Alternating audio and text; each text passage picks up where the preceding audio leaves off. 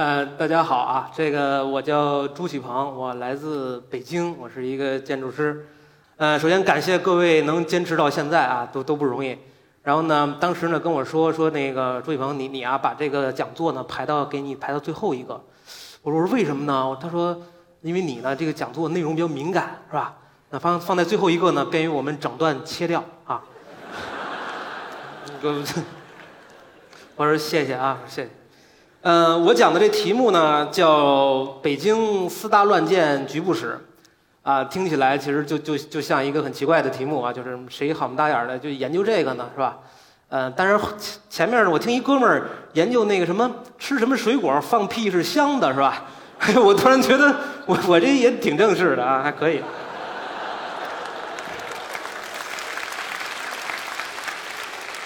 当然了，这个研究这个东西肯定有个原因，就是说，首先呢，我在北京有一个非常小的公司，我们哥几个一块儿合干的。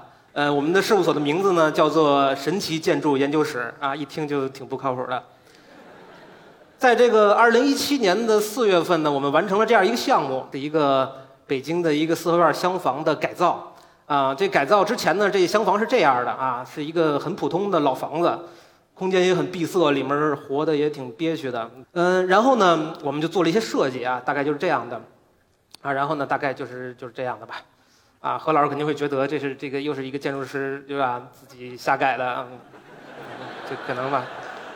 其实他说完，我都想把这些掐了，但我后面不知道怎么说。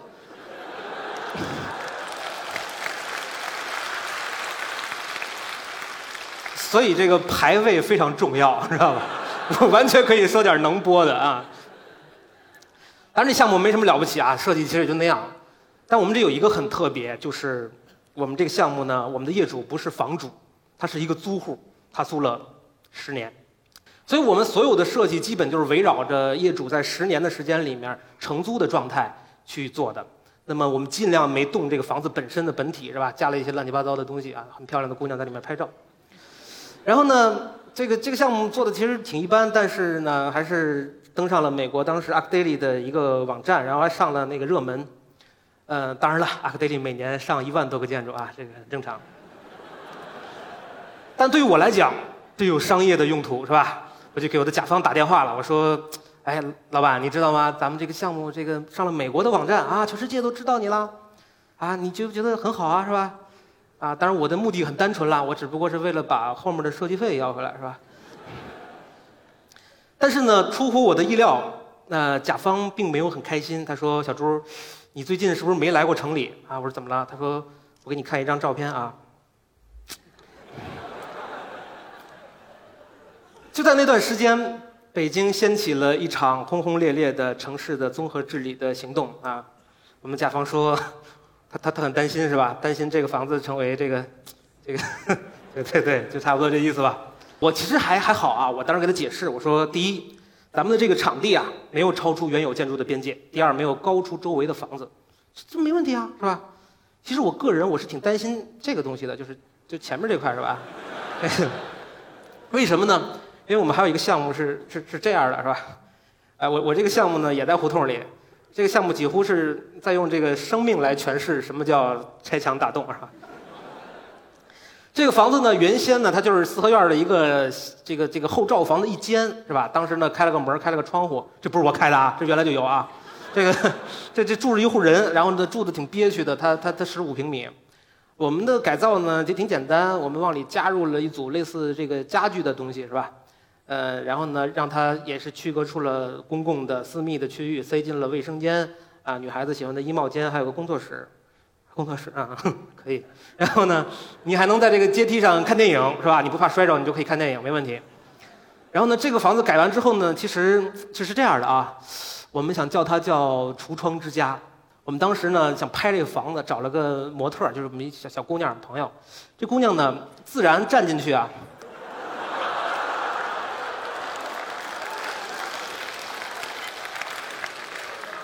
这就是设计师的魅力。我空间我塑造它就是这种形态了，是吧？但是话说回来啊，这个建筑很很危险，明显是个橱窗。所以呢，对于我这个青年企业家来说，是吧？就是两个人的公司，我很紧张，为什么紧张呢？因为因为我们一上来的两个设计的作品，那么它可能都面临着在城市管理中的一个状态，就是要么被划为四大乱箭，要么被划成拆墙打洞。我很紧张，是吧？我很紧张，但是没关系，国家有政策，我们学习，我们研究啊，是吧？所以我就仔细的在看所有的有关这方面的文本，啊，政府出台的各个媒体出来的，我都在看。注意到一个点，所有的表述都在指向一个目标，这个目标叫做恢复清末民初的老北京风貌，是吧？哎，清末民初的老北京风貌，这是吗？这个啊，就恢恢复成这这样，不知道啊。但只要有目标就好，那我们就研究呗，是吧？所以我真的找到了一张。在大概那个时代，北京的四合院街区的照片，熟悉北京的同学应该能看出来啊。这个这面是这个北海的白塔，这面景山，这个位置应该是地安门外大街，这面就是你们经常喝酒吧泡妞的那个叫前海，是吧？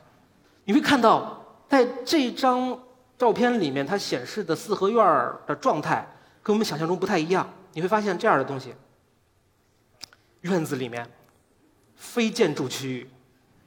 搭出了高出建筑高度的棚子，这是你们说的啊，明末清初啊，老北京啊，好，还不止一处，七处。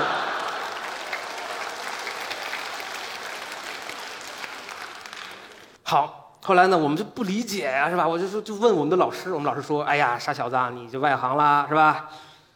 我们现在看到的四合院你看到的是这样的。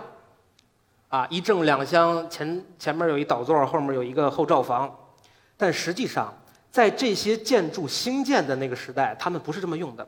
人的生活是很多样的，他有居住在房间里的时候，他也有需要公共场场所来弹性使用的时候，所以很大程度上他是这样用的。老北京的院子，夏天要搭凉棚，冬天要搭暖棚，在当时甚至有一个专门的行业，叫做棚行。这些精明的啊匠人。在每年的五月份就开始进入各个院儿，然后呢木原木架子搭起来这个罩棚，然后呢上面附有席子。他在搭的这个过程当中，甚至不碰你院子里的一草一木，连这个基础都不做的，就靠这个自身的牵引的力量就扒在这个房子上。有些罩棚是非常精巧的，比如这个，你可以看到它上部的席子是可以开合的，能拉拽开合。那么阳光很强烈的时候能挡上，那么阳光落下去，晚上风了一来把它打开通风。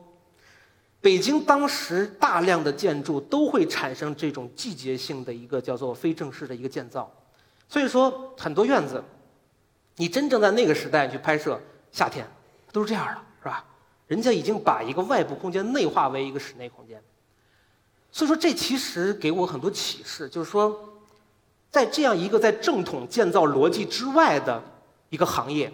它形成了一个巨大的产业，它有悠久的历史，它曾经影响这个城市这么多的外部的面貌，但实际上没有人去研究过它，所以我想是吧？我们也马上要失业了，我们就研究一下关于北京这座城市，被我们现在所不太认同的这个所谓四大乱建的历史。当然，它有一个相对学术的名字，叫做非正式建造，就是那些坚硬的、不可一世的建筑之外的世界。一旦研究开这个东西，哎呦，那好玩的例子就都来了，是吧？那么我们首先在故宫的这个故纸堆里面发现了这么一个东西，你说它是个啥呢？是个桌子吗？啊？不是桌子啊，它是一个建筑的模型。这个建筑模型上标了一个标签叫做光绪元年，也就是一八七五年。这个年代有什么重要的呢？它是伟大敬爱的慈禧皇太后四十岁生日那一年。这也不重要。它用在哪儿呢？因为我现在在故宫里面，我们是见不到这样一个建筑的。这个建筑上还有一个标签叫做畅音阁，是它。前段时间，川普总统和这个习总书记呢，在这里面是吧一块听戏。它是乾隆皇帝给自己专门盖的一个私人的戏院啊，这面有三层高的舞台，然后呢这一侧是这个皇帝关系的地方，周围郎府是大臣关系的地方。好，这几个线索我们归拢一下，也就是说，在一八七五年的时候，某一天。啊，某几天，这个像桌子的玩意儿曾经和畅音阁结合在一起过，它是什么样子的呢？哎，我们做了一个还原。一八七五年，畅音阁和这个桌子结合成为一个这样的体量，大家可能还觉得不直观。好，我把它剖开看，你会看到，三层高的戏台，后面有一个巨大的办戏厅，然后呢，前面帝后看戏的地方，中间的部分被一个罩棚一样的东西罩住，然后此时它变成了一个室内剧场。你就要问了，为什么在1875年这个玩意儿要把它变成一个室内剧场？还记得我刚才说过吗？慈禧皇太后四十岁生日也在1875年。慈禧皇太后什么时候生的？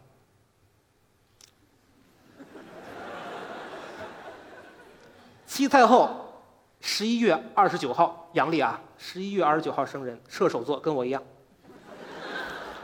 老太太生在这个时候，老太太过生日的时候，最重要的一个娱乐活动就是看戏。女人都是一样的，追剧呀、爱豆啊，就这些东西。她整个生日基本上就是一个盛大的这个观影啊、看戏的这个过程。但是好冷啊！十一月二十九号的北京，零下十度，在当时小冰期。那么这个时代，所以他要在这个时间点，把他经常看戏的这个露天剧场变成一个室内剧场。好，我们想想这个室内剧场当时是什么样？很遗憾没有照片，但是又很幸运，中央美术学院藏了一张画，叫做《庆寿图》。虽然它的年代可能跟我们那个模型的时间不一样，但它表达了一个三层高的戏台被一个罩棚罩住的场景。你会看到这个罩棚非常的精妙，它的上半部分，你看。几乎还能透出后面的屋顶，就证明它的上半部分是用一个透明材料做的。白天的时候，阳光能打进来。然后它的侧边，你看到这样类似圆饼的装饰物是吧？它是什么？它是用锡箔或者金箔做成的这种图案。这个东西起什么作用呢？夜间看夜戏的时候，它能够反射灯光和烛光，然后把三层的舞台照得灯火通明。就这么个玩意儿。他当时上演什么样的剧目呢？三层高的舞台里面布满了舞台机关。他当时上演的剧目叫做《生平宝筏》，你们一定不知道演的是什么。我告诉你，他现在的名字叫做《西游记》。你想象一个舞台，三层高，照到一个璀璨夺目的室内空间里面。中底下的舞台，孙猴、八戒、唐僧、白龙马一块儿会斗各种妖精。中部是吧？什么太白金星啊，太上老君，二路的神仙。顶上如来佛祖和这个观音菩萨是吧？站在上面，俯瞰全城，孙猴上下翻飞，各种舞台设施全在这里面展示。这就是十八到十九世纪北京最大的环绕杜比立体声五 D IMAX 影院，就是这么个玩意儿。好，我们说完了大家在室内干的这些事儿是吧？在这个院子里面干的事儿，我们再回到北京的街面上，看看还干了什么。诸位注意这张画，这张画特别牛。为什么说它牛呢？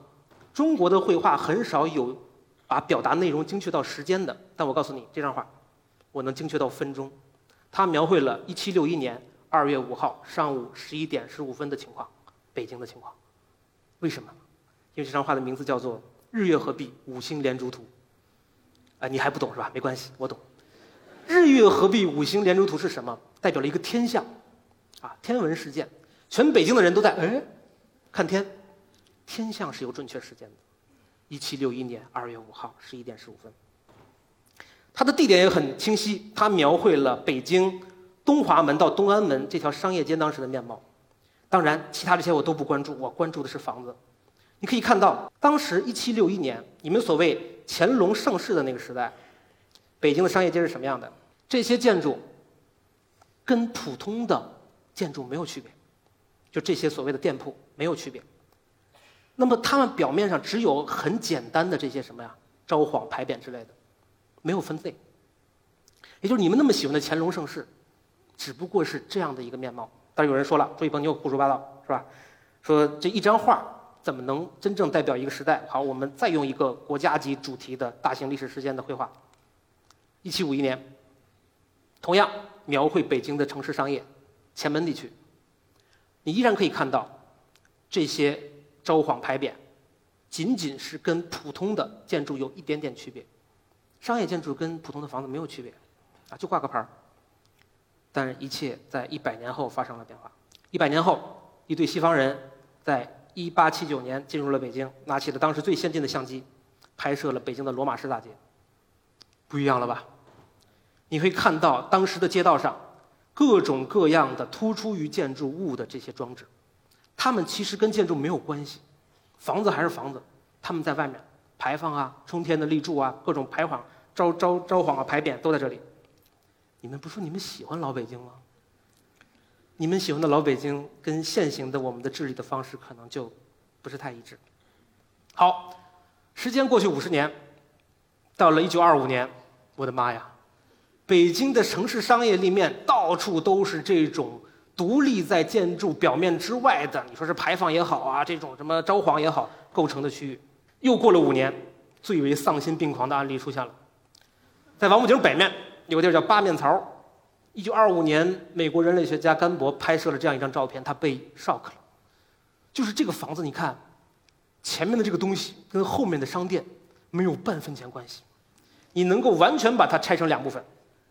后面就是一个普通的北京的二层的旧的铺面，前面就是一个完全由轻质材料搭建的，一个纯粹的一个彩楼一个体量。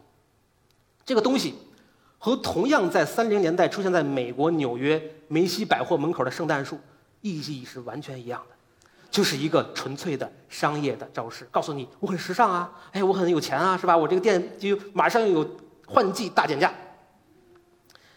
这是一九三零年，那么时间又过去二十多年。一九五二年，当时的清华大学的同学去调研北京的前门大街，没有拍到建筑的立面，到处都是招幌牌匾、棚子这些玩意儿。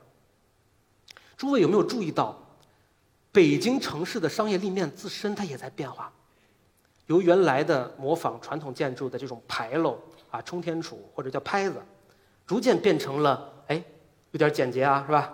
各种各样的商业的牌匾、招幌等等，所以建筑其实它跟十七世纪还是差不多的，但是外面这层可变动的构筑物它在变化。好，可以发现，北京这个城市在一定的时间里曾经非常具有弹性，人们依据季节的变化、依据事件的变化来延展自己建筑之外的空间，然后整个这个城市。无论是什么阶层，无论他是高高在上的王公贵族，或者他是普通的百姓，都被庇护在这些变化的非正式的建造当中。而我们所认可的这个城市的文化和我们所追慕它之前的过往，都要依据这些物体来进行想象。但是大家也知道啊，后来这个东西似乎消失了，是吧？它为什么消失了呢？来源于这个：一九五零年，北京重新成为了这个国家的首都。那么这个时候呢，在五零年代，这就是当时北京的各部门，这些国家机器重新要嵌入到北京的体内，那么整个城市又变成了一个大工地。这时人们已经开始不再陶醉于通过微妙的空间调整来延展自己物理空间的这种这种乐趣，反而呢，他们这时候开始尝试着砸碎一切旧的东西来拥抱新的世界。其实不光北京是这样，当时整个全世界都是这样的，就是我们急于摆脱旧有的这些束缚我们的看上去杂乱的东西，来营建新的一个一个天地。而且在这段时间里面，不但整个建设的诉求被被导向了，同时它大量的院落的产权也发生了变化。原先一家一户的院子，很多被重新的分成了杂院儿那变成杂院儿之后，有一个重要的问题就是，公共的院落不再被一家来独立使用，所以它也没有什么动因去。为它建设，比如赵鹏这样的东西。当时北京的商业街，一九七零年代，房子其实跟一百年前没有什么区别，但你发现所有的招幌牌匾、商业的招幌都没有了，因为它几乎不再是商业街了。城市的商业移到了其他地方，集中到什么百货大楼里面。纵观整个啊，廊坊二条只剩下一个服装加工店的牌子，这就是当时的情况。几乎这个城市已经丧失了它所有的那种有弹性的非正式的建造的能力和水平。直到一个事儿又改变了，一个年代啊，一个日期，一九七六年的七月二十八号，有人知道这是什么时候吗？唐山大地震。唐山大地震对于华北北部地区来讲非常非常的重要，尤其是城市。这是当时地震之后天津的情况啊，我其实本身是个天津人啊。天津的情况你可以看到，由于对地震的恐慌，包括大量建筑的塌毁，很多人直接住到街上。然后呢，他们住到街上这些临时的地震棚里面。我记得我父亲当时给我讲过一个故事，就是地震结束之后，我爸就每天骑着一个自行车全程转，转完之后呢，我妈就回来就问：“哎呀，怎么样了？你看到什么了？”我爸就说：“我第一次知道什么叫做建筑的剖面啊，因为地震之后立面就都倒下了，你能够清晰的看到每一个房间里面的情况。当然，其实北京确实不一样，因为北京这个这个刘伯温乡的这块地啊特别好，它没有受到太多的损失，但是恐惧是依然蔓延的。所以当时北京最新潮的、最高端的那些小区。”人们纷纷放弃了自己华丽的这个这个住宅，跑到这个所有的这个绿地里面，开始搭建起自己的地震棚。而且，其实地震棚的时间会持续很久，因为有一些确实是人家流离失所，他他的住宅消失了，他要等待重建，所以这样简易的地震棚很快就不复使用了。人们开始要建一个类似半永久的居所来抵御这段时间。但是呢，当时的北京人似乎已经忘记了他们之前那些能力啊，搭罩棚啊，搭各种各样非建非正式建造的这个能力。他们盖出来的房子是这样的，是吧？一个坟掏一个窟窿，是吧？就这这个工艺啊，连带着人才，连带着技术，连带着市场，全消失了，恢复起来就挺难的。所以呢，这个时候，呃，当然需求还在，需求还在，所以呢。人们开始就放弃这种所谓临时性的建造，我们干脆盖永久性房屋。大量的人就开始在胡同里，尤其是旧城啊，不太有人管的地方，见缝插针的盖房子。当然，地震其实是一个诱因，但我们全归咎于地震也也不也不对，就是因为第一地震一出现，然后大家随便你得生活啊，什么你得存在下去，所以你要盖房子也没办法阻拦你，就造成规划的失序，就大家也不敢管了，就这样吧。然后呢，大家也都觉得这些四合院早晚得拆。与其拆，我现在随便住呗，反正我就是一个等待拆迁的位置。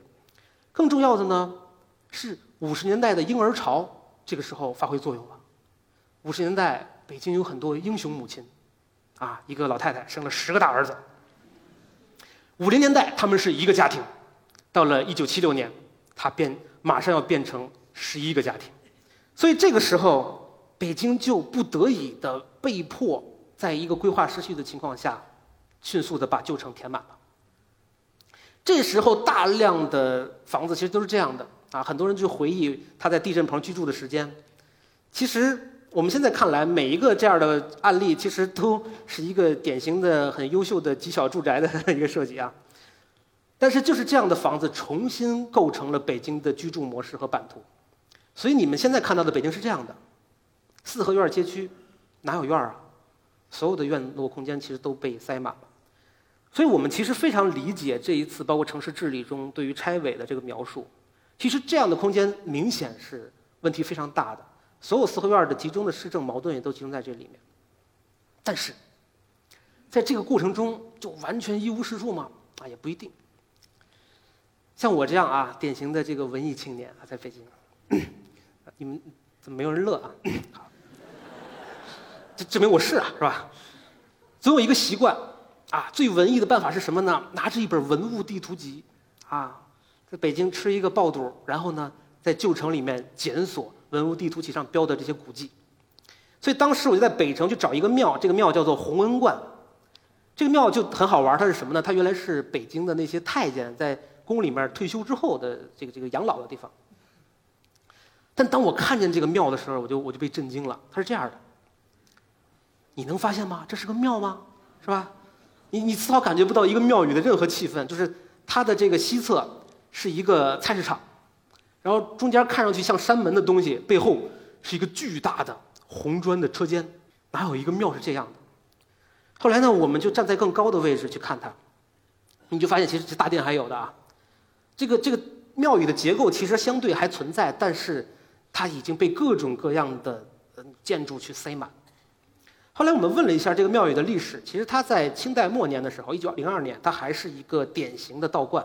它在一九六二年变成了一个工厂，啊，北京当时出现了很多工厂，北京标准件二厂的厂区在这里，在庙宇之间塞入了各种各样的这个厂房车间。然后呢，后来这个厂房改制，它又被分租给了无数家，后来变成这个样子，特别杂乱。在二零一二年，它的面貌是什么样呢？是这样的。首先，外面啊，一字长蛇阵摆开各种各样的店，炝面馒头啊，土豆粉啊，我都吃过，不太好吃啊。然后呢，在它的后面，典型的一个菜市场，跟所有的菜市场是一样的。在这个菜市场里面，还嵌套了一个超市，啊，就是你各个阶层、各种消费都可以都在这里面，一个庙啊！我天。然后呢，在这个超市和这个菜场的顶上，见缝插针，还有一个台球厅。这只是庙的西路，它中部，你看这个山门啊，这是个古建筑。山门里有什么呢？山门里面空间极其复杂。它的东部是一个格调不错的呃咖啡厅，叫做杂家啊，北京的同志应该知道。然后呢，杂家的西边，这个山门的另一半是个剧场。这个剧场当时是北京地下摇滚很重要的一个场子。当时是这样的，这是山门啊，山门再往东，气氛变了，明显经过设计是吧？高大上的感觉来了。它是一个设计出来的一个是类似酒吧和咖啡厅的东西，叫庙吧。这是庙吧，这是我能进到的地方啊。在它的后面，我这样的人进不去的地方，是这样的。整个大殿被很精致的改造过，当时是在2003年，一个文莱建筑师把它租下来，然后改造成一个很高端的会所。这个会所里每天上演什么呢？我也不知道啊，我也不知道。据流落出来的照片表达是这样的，他这里面接待的都是谁呢？我仅举一例啊，英国前首相卡梅伦就在这里面被接待过一下。你想象一个场景啊。英国首相卡梅伦访华，在北京只有十二小时时间，他拿出一个半小时进入到红文观的一部分，他在里面进行一个外事活动的时候，门口一字长蛇阵，很多外国帅哥的那种保安这样站着，在他旁边，一个地下摇滚乐队在演奏，咣啷咣啷咣啷咣啷。地下摇滚旁边菜市场里大妈跟小贩为了五毛钱哇吵架，就是这样的一个东西，全部云集在一个十九世纪。经过六十年代改建，然后现在变成这个德行的庙里面，大家知道这是一种什么感觉吗？我觉得，它当时就是北京所有小资文艺青年的一个圣地，大家都喜欢来这儿，你说不上为什么。后来你想想为什么呢？因为大家觉得，整个北京旧城的每个阶层，几乎都能在这里找到自己的位置。你看别人的时候，你也成为别人眼中的风景。大家都以一种自组织的状态。存在存在在这个空间里面，所以我当时觉得这个这地儿太好玩了，是吧？我一定要记录一下。所以当时我从一二年到一四年做了一个整个的关于这个庙宇的一个建模。那么把它建完模之后，觉得更可怕，是吧？把它剖开，里面空间极其复杂，啊，各种各样的功能杂错其间，各种各样的人都在这一方小小的地方存续，它简直就是北京的一个活历史。每一个阶段，每一群人都留下自己的痕迹。我也尝试对他做过一个很粗略的社会调查啊，比如就是问啊，大妈您在这儿干什么呀？我卖菜是吧？那个您这个租金多少？为什么告诉你啊？是吧？这个反正是很困难吧。但是呢，基本还留下了当时他的一个面貌。你就会发现，每一群人都在里面找到了自己的位置，然后整个红文观几乎就是那时北京旧城社会的一个投投影。就这些都是不太正式的建造，它都不太被认可，它很快就会被改造的。但是你会发现，这些自组织啊，这些非正式的建造，真实的描摹了一个旧城的世界，而这个世界是这么的鲜活，这么的生动有力。这是它。那个时代的北京呢，其实这样的东西很多，比如说王府井那面有一个专门卖那个呃。炸炸炸串的一个一条街是吧？刚才那哥们儿讲那个洋人看见那个什么几几个蝎子啊，那那那女士讲那耳环那个几个蝎子穿成串被吃的，就在这儿啊。这就做饭特别难吃，就骗外国人。但是呢，但他又非常非常的有趣，就是人们都是愿意去，老外也知道，老外也不傻是吧？他也知道不好吃，他就看这这是中国，我到中国了啊。然后呢，再再包括三里屯的脏街。威利士到那个北区之间这一段特别特别的奇怪，但是它就是这个城市魅力和活力的来源。所以，几乎在那个时代呈现出一种美学范式，叫做我自己起的名字啊，“新北京风格”。为什么这么说呢？当时有个电影叫《老炮儿》，《老炮儿》里面我们可以看到很多场景，这些场景跟惯常的北京形象不一样，它很乱。旧城里面都是电线，各种各样奇奇怪怪的酒吧，然后都是这种违反这个这个规划的这个东西，然后呢有一些乱七八糟的店，然后里面也不太好，人的状态也不太好。大家知道这个地儿是在哪儿拍的吗？它并不是在北京真实的街上取景，它是在影厂搭的。大家注意，当一种风景或者一种城市的面貌开始被提取、被精炼、被重新设计、被再现，然后以以一个文艺电影的形式再拖出来的时候，好，这种场景，它就已经被接纳成为一种美学范式了。那个时代的北京就是这样，你觉得不太好吧？好，它会被接纳成为各种各样去表述当代北京的一个渠道。这是我特别喜欢的一张照片儿，我觉得那个时候的北京是挺美好的，就是远处你能看到高大上的写字楼，里面一定有腿特别长的白领在里边儿，是吧？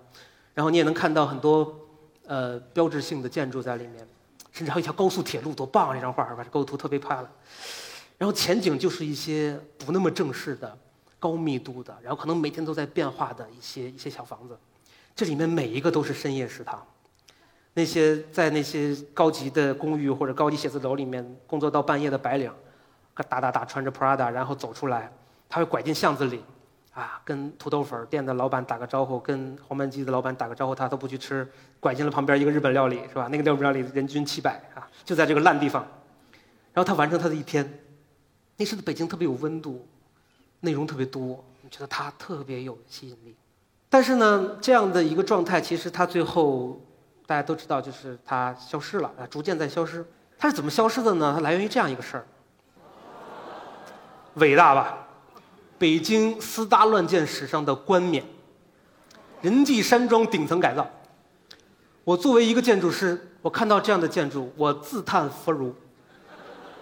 我们一直在讲山水城市，是吧？美好的人居环境。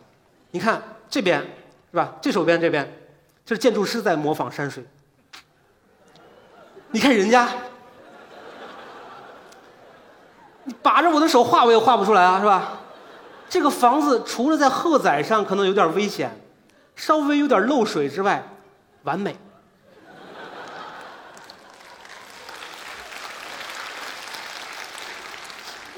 但是呢，它确实不太符合规范，说实在话，那么它要被拆掉。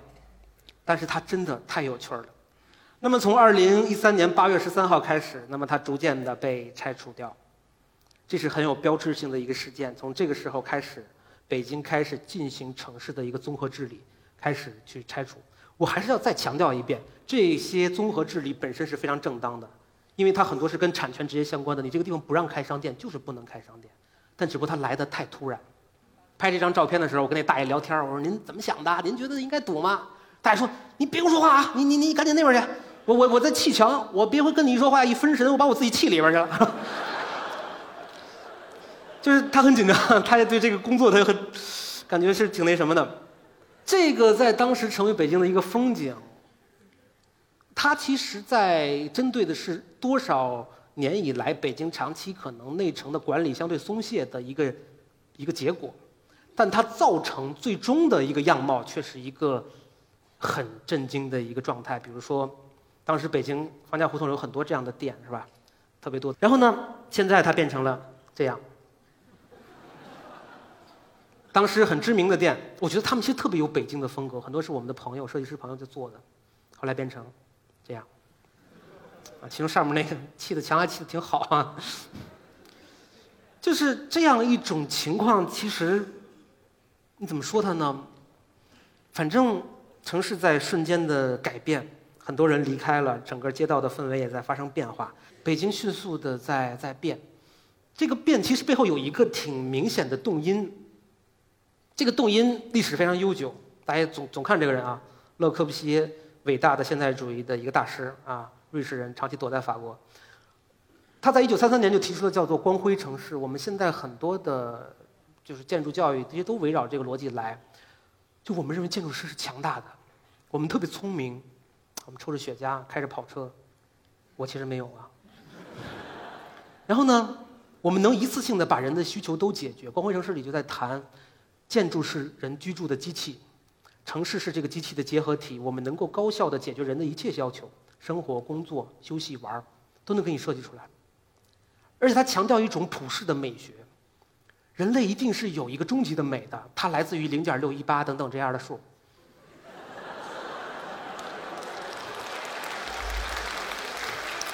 就你你能不认同吗？它就很美啊！你你看不懂你就你就有问题是吧？你就有问题。所以说那个时代，城市开始像这样的转化，规范的、完整的啊，漂亮的大轴线的街区。一九六零年巴西利亚，每一个建筑都被设计的非常完好，一个终极状态。人的需求我都给你考虑到了，你还想什么？住吧是吧？包括这个端头尼曼耶做的这个标志性建筑，真的很美啊，几何的形体。它的影响力有多大呢？巴西利亚到蒙古高原。二零一七年，鄂尔多斯的新区康巴什新区，还是这样，你们管它叫鬼城是吧？不是我说的啊，就是这种力量几乎被人们都认同了。我们有一个规范的美学，我们对城市都是一个要求，这里面能容纳我们的未来，我们的未来就是这样的。但是当这样大量的情况出现之后，大家有没有想一个问题，就是？我们的城市的识别度突然变得很低，就大家可能都在一个规范的美学的体系里去去畅游，那么很多东西就都被排斥掉了。比如说，这样一个城市，你认识吗？你能想出来是哪儿吗？我看不出来啊，我看不出来。什么时候看出来了呢？镜头放低，香港啊，我们为什么能通过它来认出这是香港？大家有没有想过，哪些东西在提示你？哪些影响了你？我后来再翻一个香港的一个博客啊，当时他在对比香港的街道，一九三零年香港某条街道是这样子，那么几十年之后，二零一零年重拍了一下，很多老邻居依然认识，起码一眼认出这是香港。为什么？所有的建筑都变化了，香港的历史遗产保护是非常糟糕的，城里没有什么老房子，全部变化了，但是你依然能认出它是香港，有的人还能认出它是哪条街，哪些在起作用？牌匾。招幌这些私搭乱建、乱七八糟的东西，在时刻提醒着你，你到了这个地方。他们背后是什么？房子是物理的，是个壳里面住的是人。香港人按香港人的方式生活，北京人按北京人的方式生活。这些很多来自他的气候、习惯、审美、意趣、生活方式，这些没变，壳里还是这些人。所以当他们。被控制在一个牢笼里的时候，一有机会，他们就释放自己心里的小野兽，就把它变成他们自己想要的样子。我们能够通过他们迅速的识别，在这些一样的盒子里面住着什么样的人。这东西有多强大？不单是香港，我们整个东亚都是这样的。大家都特别喜欢挤挤的，是吧？闹闹的，把这个街道搞得乱七八糟。然后在这样的空间里面，我们觉得开心。这是大阪的道顿崛，大阪最著名的商业街。我们东亚人就是喜欢这个东西啊。十八世纪世界上最大的两个城市，一个是北京，一个是江户，就是东京。这么一堆人特别爱凑在一起，乱闹复杂。即使当他有了现代的手法、现代的审美、现代的技术，他们还是把它变成这样，歌舞伎町。我们太强的这种习惯了，我们一直在以这样的方式生活。所以说，其实我们为什么会有现在这样的面貌啊？大阪是这样，香港是这样，来源于我们两拨人不一样。现代主义的诞生地欧洲，这是巴黎的香榭丽舍大道，每个店子都是这样的，端着，一个房子盖几十年、一百年，建筑师啊完美的设计，每一个地方雕梁画栋，非常的精致，每一个作品都是永恒的。我要让我的后代来瞻仰这一切。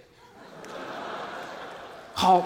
他们是建筑，他们是艺术，现代主义从他这儿来都是固定的、稳定的，我们永远来瞻仰。这边香港的旺角，哪有建筑立面啊？